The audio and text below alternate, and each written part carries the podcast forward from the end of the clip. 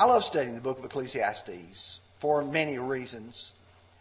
You know, most of us live our lives outside of the worship assemblies. We meet together for a couple of hours on Sunday morning, an hour on Sunday night, hour on Wednesday evening. There are other times when we assemble together for uh, gospel meetings and vacation Bible schools.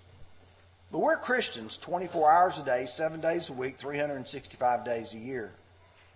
And we are God's servants, and we ought to act like it. We ought to think like it. We ought to make sure that we, as His people, do what God wants us to do. We read His Word with the idea in mind that it gives us some guidance, it gives us some direction about how to think and how to do things. Life is difficult to live and to understand. What should I say? When should I say it? How should I react to those who are in places of power within the Lord's body, within the government, within the home? How should I react to the things that I find myself confronted with? Knowing which path in life to follow is not always easy. I will tell you that sometimes there are choices between pleasure and pain. And you might say, well, you always ought to choose the more difficult pain, but that's not always the case. There's also the choice between being reckless versus being responsible. Solomon looks at people whose lives are reckless. They're not planned, they're not thought, they're not shaped by God's Word. Sometimes we even ask the question does it matter how I live? I look at others and I see how they're doing, and I see people who are doing things they ought not to do, and they seemingly do well. And I see people who are striving to live a godly, faithful life, and it appears that they're suffering as if they were the wicked. The preacher, Solomon, pondered all the aspects of life, and he's trying to help us get a grasp an understanding of the real meaning of life and what it is all about. Let's study Ecclesiastes chapter 8. We're going to look at four things in this chapter. The first one being from verse 1 an observation. Then we want to look at verses 2 through 9 and our obligation toward those who are in positions of power. Then we want to look at the objective for man in verses 10 through 14. And then finally, something that is obscure. How do I know what God wants? And how can I figure out things? Let's begin with verse 1. Solomon writes, Who is like a wise man? And who knows the interpretation of a thing? A man's face may shine, or wisdom makes a man's face shine, and the sternness of his face is changed. Now, um, he asked the question who knows the interpretation of a thing?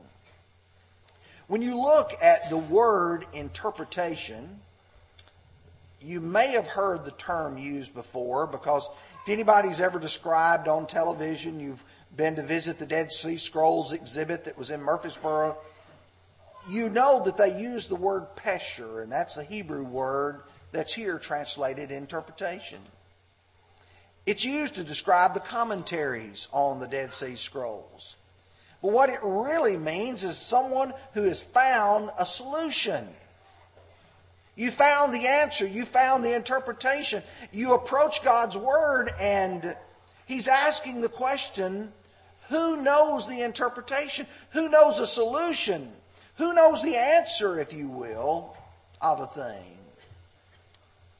Now, you have to remember that when Solomon wrote this, there's no chapter and verse divisions. And you put verse 29 with it from chapter 7.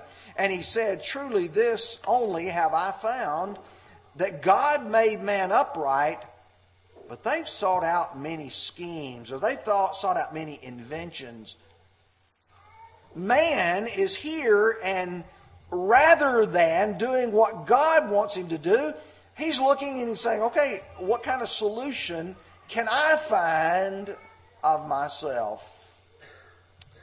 And then he says, the face shines. and the sternness is now changed. A man who thinks himself wise, aha, I've got the answer. I always think of the little man that runs out of the cartoons, Eureka, Eureka, I found it, I found it. The wise man's face will reflect the accomplishment of his investigation. Look what I found. Let me show it to you. But it's only by God's revelation that one can come to that level of excitement. It's only by realizing that God knows the answers and man doesn't. And we will see that when we get to the latter part of this chapter. I want to move to verses 2 through 9 because he's going to make an observation with regards to man and the world in which we live. He said, I say, keep the king's commandment for the sake of your oath to God. Do not be hasty to go from his presence. Do not take your stand for an evil thing, for he does whatever pleases him. Where the word of the king is, there is power. And who may say to him, What are you doing? He who keeps his command will experience nothing harmful. And a wise man's heart discerns both time and judgment. Because for every matter there is a time and a judgment, though the misery of man's increases greatly. For he does not know what will happen. So who can tell him when it will occur? No one has power over the Spirit to retain the Spirit.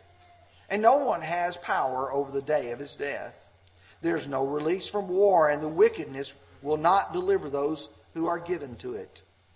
All this I have seen and applied my heart to every work that is done under the sun. There is a time in which man rules over another to his own hurt. Now, Solomon is talking about submitting to the authority of the king. And the truth is, is that if you want to be honest, most of us do not like someone telling us what to do. Whether it's the government, or whether it's, for instance, maybe in our family. I know most of us can reflect back on the time when we were probably about 14 to 18 years of age. You remember how you thought? Somebody tried to tell you what to do and how to do it, and your mother and your daddy will look down at you and say, It's not wise for you to try to cross me, son. It's not wise for you to, to try to do differently. And that's what he's looking at. And yet, if we lived in a world without authority, what a chaos we would have. Proverbs 29, verse 15 says, The rod and the rebuke give wisdom, but a child left to himself brings shame to his mother. You let the world have no authority and see what would happen very quickly. Jeremiah observes that it's not a man who walks to direct his own steps. The truth is, we need authority. We need the authority of the government, we need the authority of the home, and we need authority in the church as well. Government is good. God ordained it. And that's what Solomon is trying to say. You're living your daily life. What kind of life are you going to live?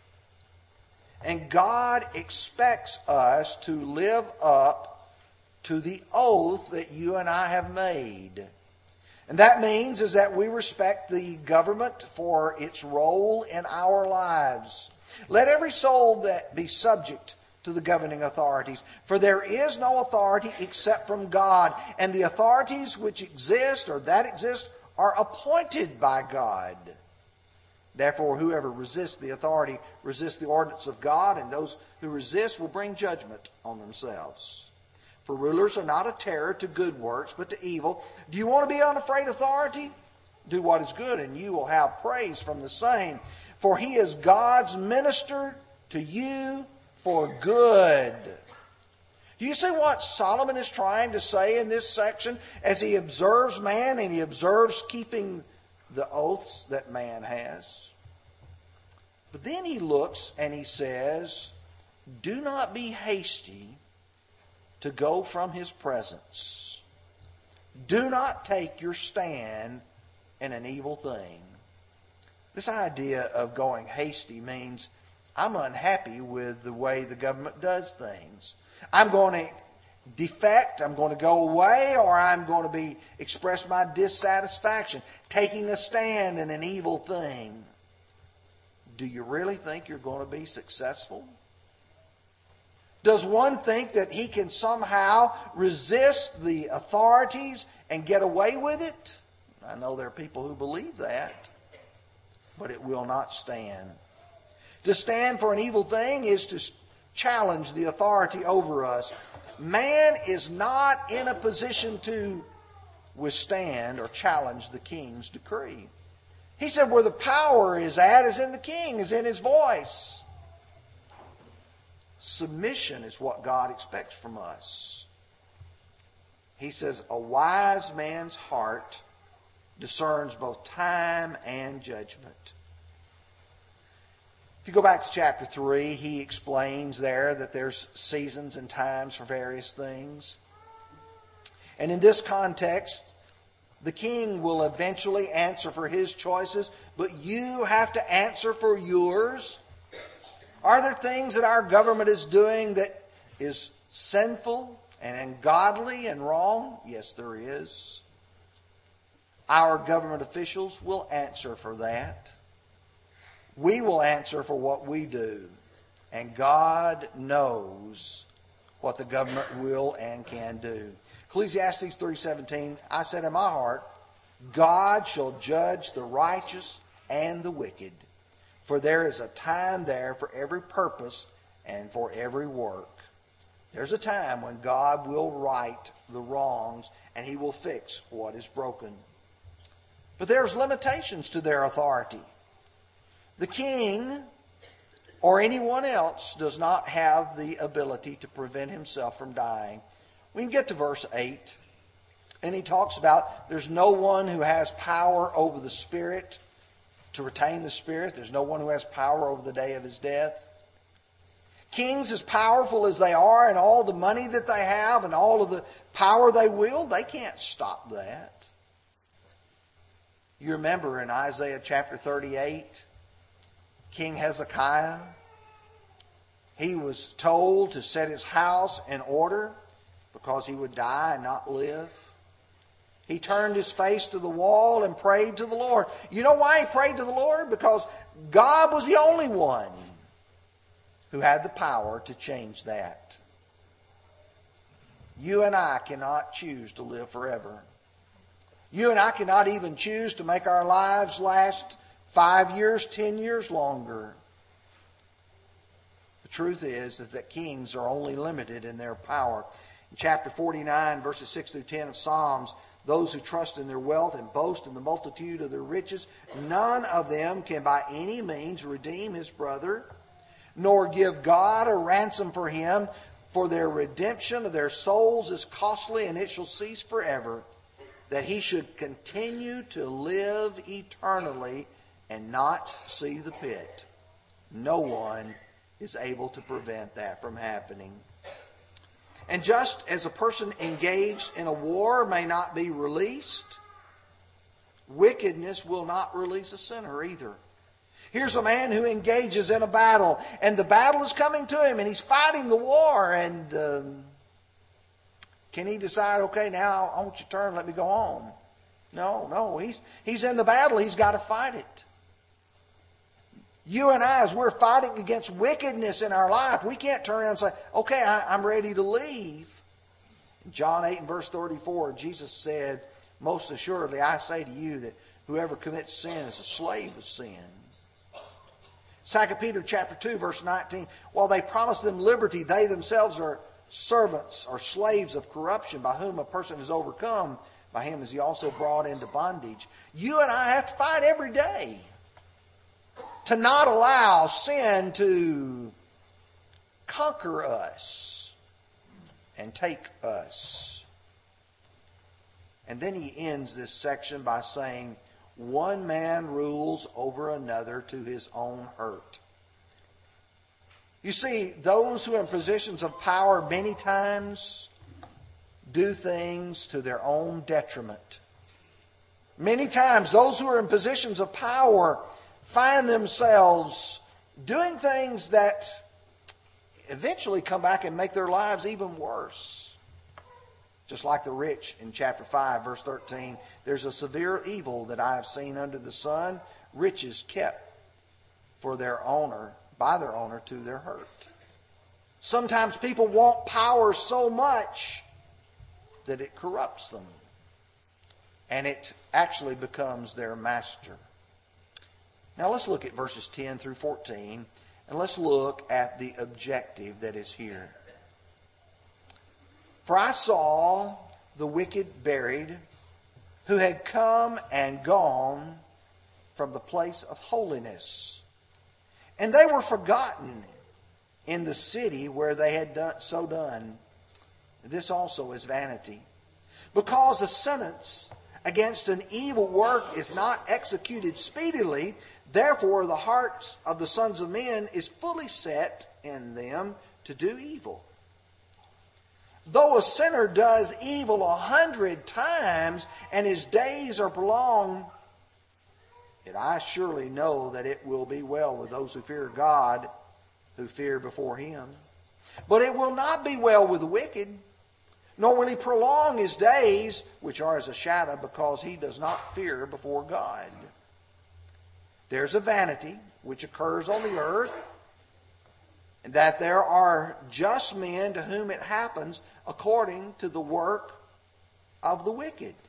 And again, there are wicked men to whom it happens according to the work of the righteous. I said this also is vanity. Now, ideally, justice ought to be blind. And every transgression, every sin should be punished appropriately. But yet the truth of the matter is, is that in life, that is rarely the case. In fact, we often will see people who are trying to do right suffer for it. We see people who are doing wrong prosper for it. He speaks about the wicked are often honored in their death. Now, why would that happen? Why would a man live a life of ungodliness and now be put up on a pedestal? That just doesn't make sense to us. The wicked's actions are often forgotten in the very place where they were performed. You know, a man mistreated people, mistreated people, mistreated people, and then what do you find? He finds that somehow they erect a monument for him. Then he gives a picture he said, Justice is not executed speedily. We would paraphrase it to say that justice delayed is justice denied. When you don't execute the wicked speedily, what happens? Everybody thinks, well, there's no consequences to it. We live in a world where it doesn't appear that a people suffer for what they do that is wrong. So sinners seemingly multiply their sins and keep getting away with it. And you're thinking, Solomon's right. He sees a world where you want to have right done. But see, he turns and says objectivity exists with God. God doesn't move the bar and say, okay, well, for this person, I'll let it pass. For this person here, I'll make him pay. The truth is, is that when you start looking at scriptures, God's word tells us that God is fair with everybody. Romans 2 5 through 11. But in accordance with the hardness and impenitent heart, you are treasuring up for yourselves wrath in the day of wrath and revelation of the righteous judgment of God, who will render to each one according to his deeds. Eternal life to those who by patient continuance in doing good seek glory, honor, and immortality. But to those who are self seeking and do not obey the truth, but obey unrighteousness, indignation and wrath, God is looking at both sides. And then he goes on to say, tribulation and anguish and on every soul who does evil, to the Jew first and also of the Greek. Glory and honor and peace to everyone who works what is good, to the Jew first and also to the Greek. And then verse 11, the key verse, for there's no partiality in God. God does not do things like man does. You look in this world and, and the rulers who rule, will they sometimes let a man get by with things? Yes. Will they sometimes punish it? But that's not the way it is with God. Job 34, verse 19. Yet he's not partial to princes, nor does he regard the rich more than the poor, for they are all the work of his hands. You see, God looks at us, all of us, even because in reality, there's none of us better than anybody else. The fact that you may have accumulated more money or less money does not make any difference in God's hands because it all ultimately belongs to Him anyway. On this earth, there's frustration because the righteous are often unrewarded and the wicked are unpunished. I remember in school thinking certain kids got away with everything. We call them the teacher's pet. Other kids did one thing, and then all of a sudden the wrath and the fury of the teacher came down on that child, and then you think, I, don't think this is fair. Of course, I might have a little bit of selective memory. I'd imagine most of us do. But be assured, God will right all wrongs. Now, we've looked at those first three points. You looked at the observation. You looked at this obligation to be obedient. You see, the objective is you want righteousness for the righteous and you want punishment for the wicked. But now you get to the challenge of this. Let's look at verses 15 through 17. Just three verses. But oh, how much power is within them. So I commended enjoyment. Because man has nothing better under the sun than to eat, drink, and be merry, for this will remain with him in his labor all the days of his life which God gives him under the sun. Now listen carefully to verses 16 and 17. When I applied my heart to know wisdom and to see the business that is done on earth, even though one sees no sleep day or night.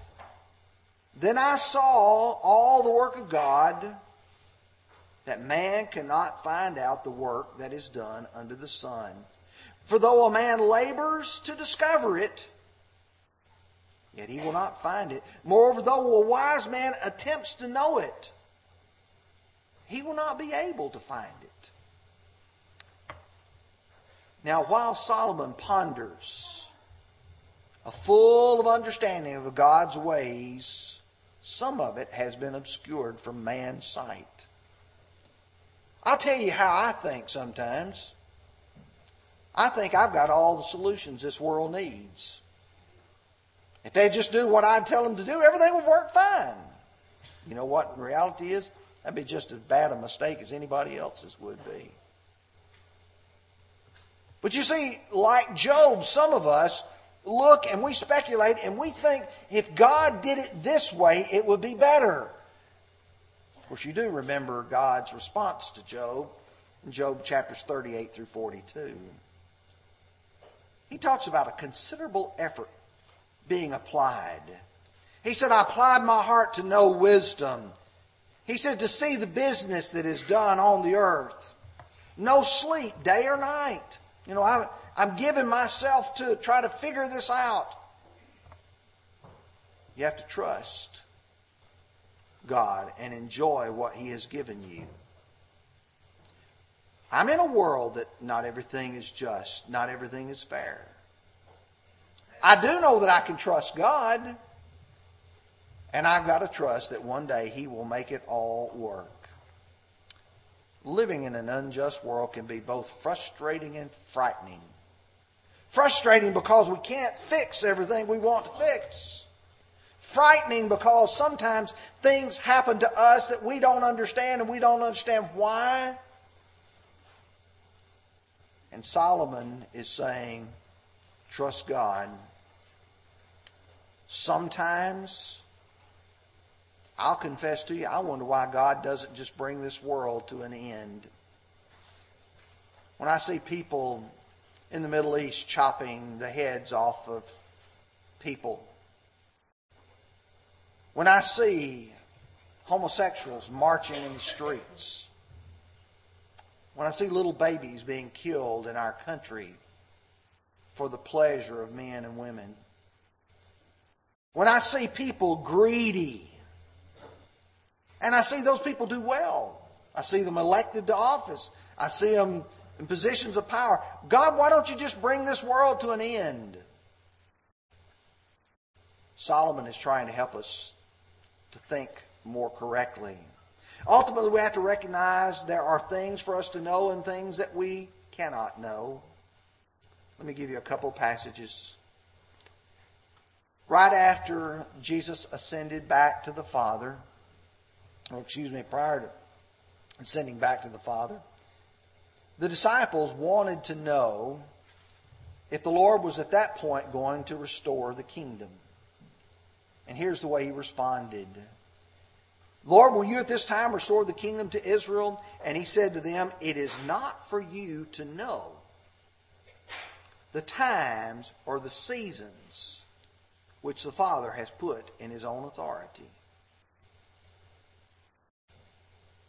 It's not for you to know. I've got to realize that there's some things that God has reserved for himself and I don't know it. I can stay up day and night, I can calculate, I can figure, and there are things that God has not told me and that I will not understand until we get to eternity. When Moses wrote the book of Deuteronomy, he said in Deuteronomy 29, verse 29, the secret things belong to the Lord our God, but those things that are revealed belong to us and to our children forever that we may do all the words of this law. The fact that I don't know everything, that I can't understand everything, doesn't mean that I can't understand some things. I can understand what God wants me to know. And here's what God wants us to know. You and I have violated His law. You and I are sinners. You and I need God's forgiveness. The second thing he wants us to know is that he made a plan and provision for it. His plan, his provision was the sending of Jesus to die on the cross for our sins. He also wants us to know what we need to do in order to receive that forgiveness. It involves belief in His Son, the repenting of our sins, the confessing of our faith, and the being baptized for the remission of our sins. That's what God wants us to know. He also wants us to know that when we sin, after we become His children, He still loves us. He still cares for us. In fact, the reason why I know that God has not come to this point is because of 2 Peter 3 9. He's not willing that any should perish, but that all should come to repentance. It may be that you tonight need to become a Christian. I know we've got people in our audience who've not yet obeyed the gospel. I don't know what stands between you and that decision. I don't know what kind of words you would need someone to say to you to try to say, okay, I, I'm going to do it. Let me say to you, if you let this opportunity pass, you may not have another. But at any time of the day or the night, you feel like I need to obey the gospel, we're available. But if you're a Christian, you're carrying a burden of sin with you. God wants you to come home. He wants you to be saved. We're going to sing number 207. If you're subject to the Lord's invitation, please come as together stand and sing.